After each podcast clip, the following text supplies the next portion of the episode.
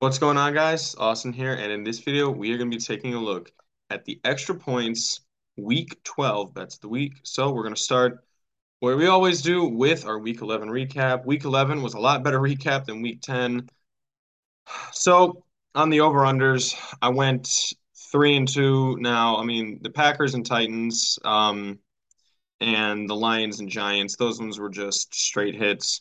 Uh, same thing with the Cowboys Vikings. I mean, obviously the 40 to 3 outcome was massively surprising. Um, but you know, you say like, oh well, if the Vikings scored, like the, the time of possession would have taken away from Dallas, it would have evened out. The Panthers at Ravens, that was flabbergasting to me. I mean, the total was 16 points in that game. And then the Rams Saints under. Uh, I didn't expect the Saints to put up 27, and I also didn't expect the Rams to put up 17. That was just a pure miss. Now on this side, uh, on the spreads, I went three, one, and one. Bills uh, minus seven. Kind of got lucky on that when Cleveland almost backdoor covered, but fortunately there was enough of a buffer so that uh, the Bills ended up winning by eight, which was just so thankful because that last garbage time touchdown was really starting to make me nervous. Um, wasn't sure if Cleveland was going to go for two or you know anything stupid like that. Um, and then the Colts plus six versus Philadelphia. I mean, like all the smart money was on Indianapolis, and I almost picked them to win the game outright. I didn't have the balls to do it.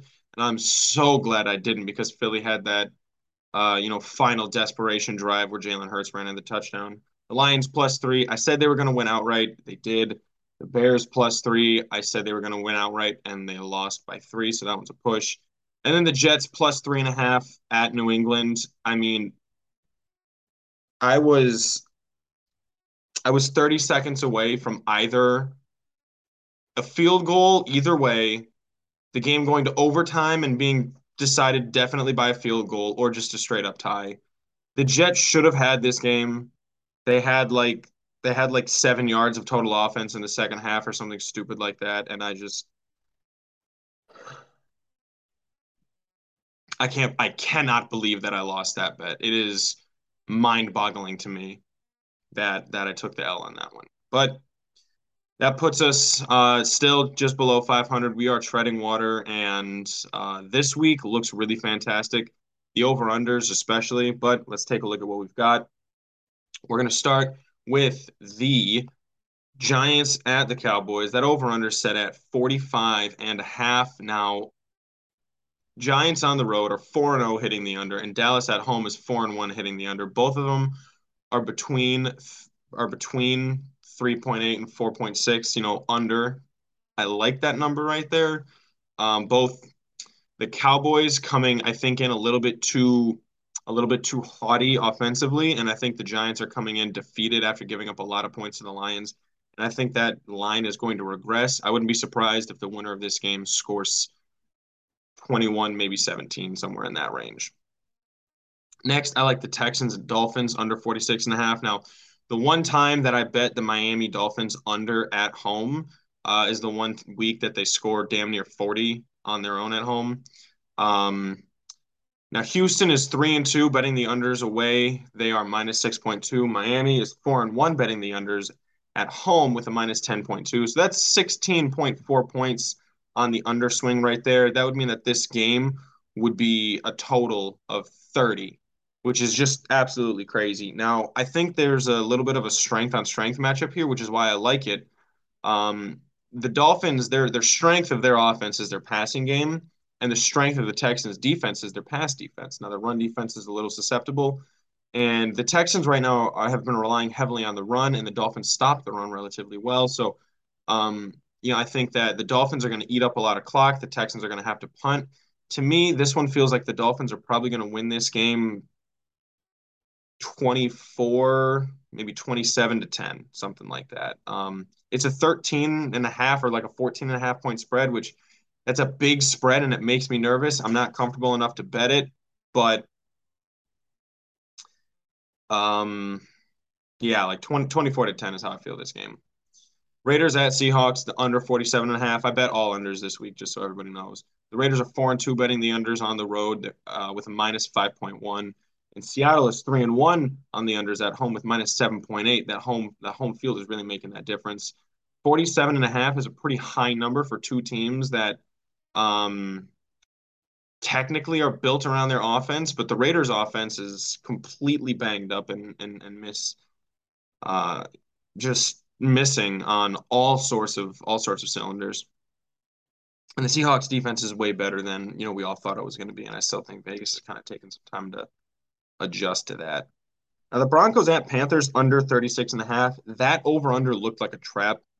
Because if you told me that a team could go, you know, say 18 to 17 and the over would hit, it, it it looks great, but to me it almost looks too good to be true. Now, I think that part of this might have to do with Sam Darnold starting for the first time, which if you ask me, Sam Darnold has always been the best quarterback on the roster, which is why in the future we'll see that why I like the Panthers in this game. But that over that that over under 36 and a half, it seems too low not to take the under, which I know sounds crazy, but it's like I think they know something, and I think they're daring you to take the over.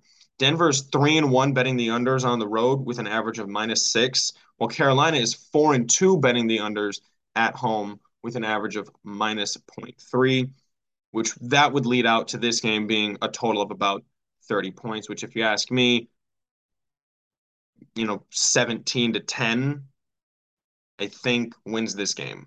I think that's what it's going to look like.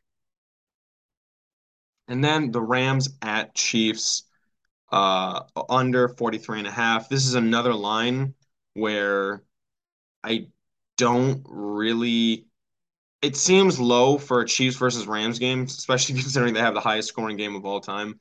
Um, but I mean, that's a that's a different Chiefs team and that's a different Rams team.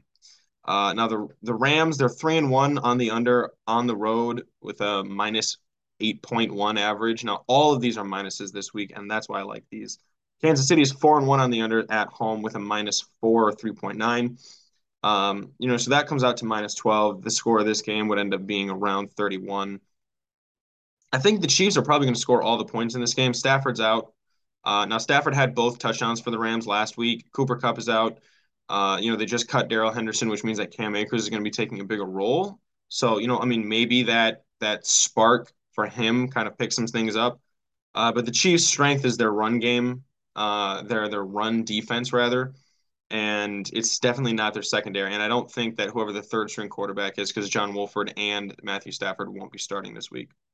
Uh, I, I just I like the under. I I expect the Chiefs to win this game, but honestly, it could be. I mean, it could be thirty-one to three, um, and I wouldn't be surprised by that in the slightest. Now, for the spreads, I like Carolina plus two and a half because I'm getting points from a team that arguably could be better. Uh, Carolina and Denver, these are the two worst teams in the National Football League. People think that Carolina, they're they're selling, uh, you know, ruined them. But I mean, so far they've played well since they sold Christian McCaffrey and since they got rid of Robbie Anderson. They kept their defensive players, so that'll help them against Denver. Uh, you know, with that atrocious offense, because at least Denver won't even be able to put their weakness on another team's weakness.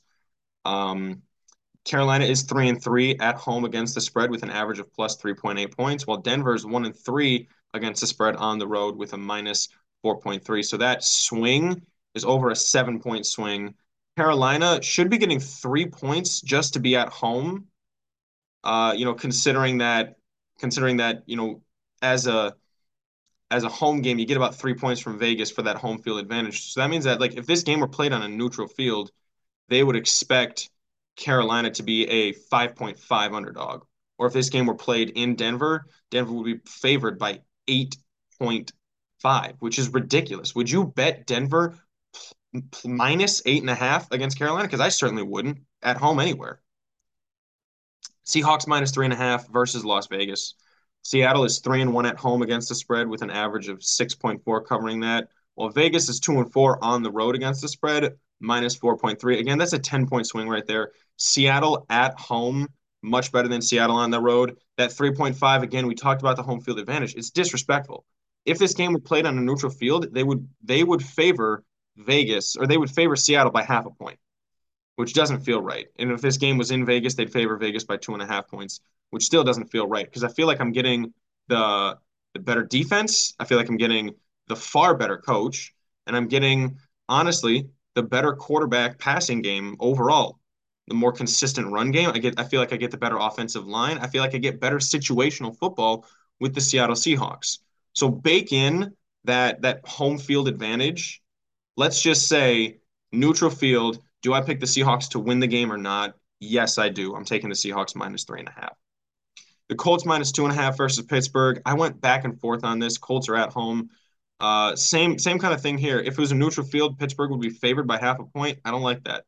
Indianapolis is three and two at home against the spread, but they're barely covering it by plus seven, by plus 0.7 rather. Uh, while Pittsburgh is two and three away against the spread, but they're failing to reach that margin by 5.6 points per game. Now, part of the reason why I'm taking the Colts here is because the Colts are uh, playing much better football as of late.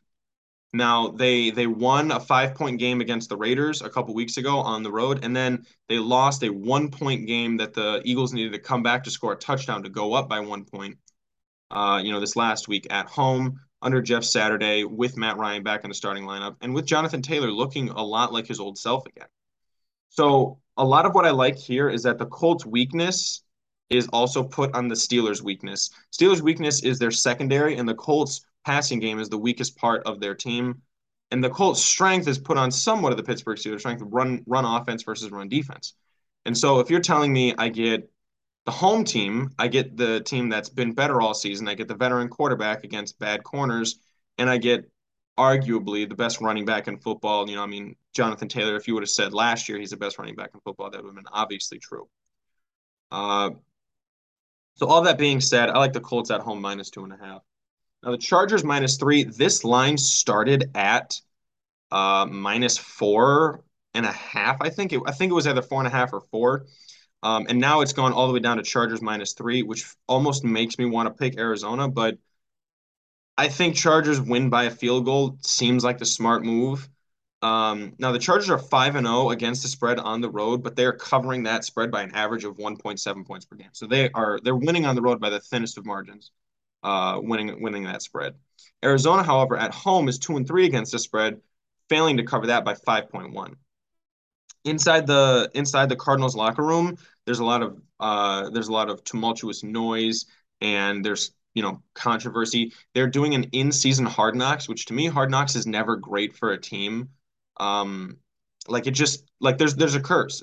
I don't know what it is, but teams that you know get on and are shown to be in front of the camera just they they they play fake football. And so I like the Chargers here minus three and a half. This game were played in LA. Uh, the Chargers would probably only be favored by you know point by you know three 3.5 maybe 4 because Chargers really don't have a home field advantage and that's really helped them on the road here and to me, Arizona doesn't have a super large um, home field advantage. And because the Chargers should still have some fans in that, you know, Southern California, San Diego area, Arizona's not going to have a massive home field advantage, especially against this team. Take the Chargers minus three. And then I, I went back and forth. I wanted to bet Miami minus thir- I think it was minus 13, but that that ballooned up to like 14 and a half. And I couldn't in full my full conscience take uh, Houston by or take Miami over Houston by two scores because Houston's defense has just been too good. Um, as long as their offense, they just don't throw pick sixes to start the game. Uh, but the Lions at home are three and two against the spread, covering it by an average of three points per game. They're on a three game winning streak, and they are not the type of team that knows how to rest on their laurels because Dan Campbell is not a guy that will allow you to become uh, to become satiated with a three game winning streak. Buffalo, on the other hand, is coming off of a very interesting win uh, in Ford Field, but was considered a home game for them. So they've been away from home for a long time. It's a short week for both teams, but to me, short weeks favor run games, uh, not passing games. And so Buffalo uh, on the road being two, two, and one against the spread and only covering by two. Uh, you know, I mean, they're they're basically they're basically just escaping on the road while doing a lot of their damage at home. For all these reasons, I think that a little bit of the armor of Buffalo has been taken off. Buffalo used to be the number one run defense in the NFL, but that was mostly because teams were teams were so far behind that they couldn't even run the football. I don't think the Lions get heavily behind, especially like the Browns did. Um, for all those reasons, I like the Lions to easily cover this nine and a half. And it's not going to be a backdoor cover. I anticipate the Lions to potentially win this game. That's right. If I had to bet my life on it, I'd say I'd bet Buffalo, but I'm going to bet Buffalo to win 24 to 23, a one score, one point game right there.